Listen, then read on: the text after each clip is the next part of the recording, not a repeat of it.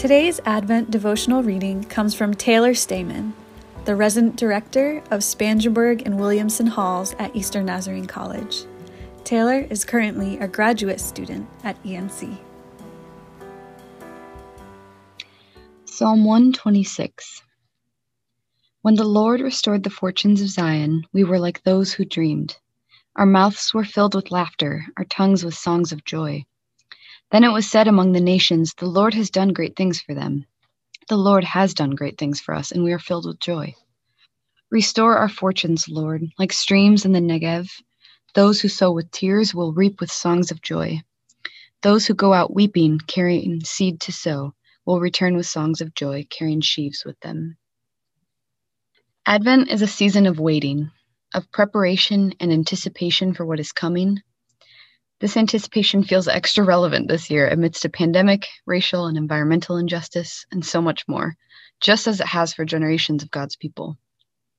Reading Psalm 126 has me imagining the complexity of emotions the Israelites felt, reflecting on God's past provision with gratitude, feeling the fatigue and weight of their current hardships, and clinging onto hope that God will continue to restore their world.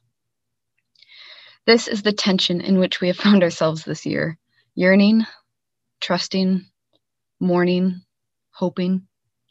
The imagery in this psalm illustrates this beautifully the desert contrasting streams of water, or the pain of sowing tears contrasting a harvest of joy.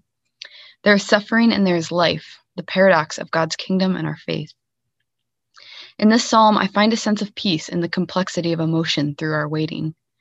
Wherever you may find yourself this season, I believe it is okay to hold both gratitude for God's goodness and longing for restoration?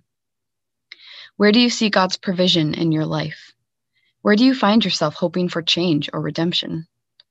Richard Rohr says the theological virtue of hope is the patient and trustful willingness to live without closure, without resolution, and still be content and even happy because our satisfaction is now at another level and our source is beyond ourselves.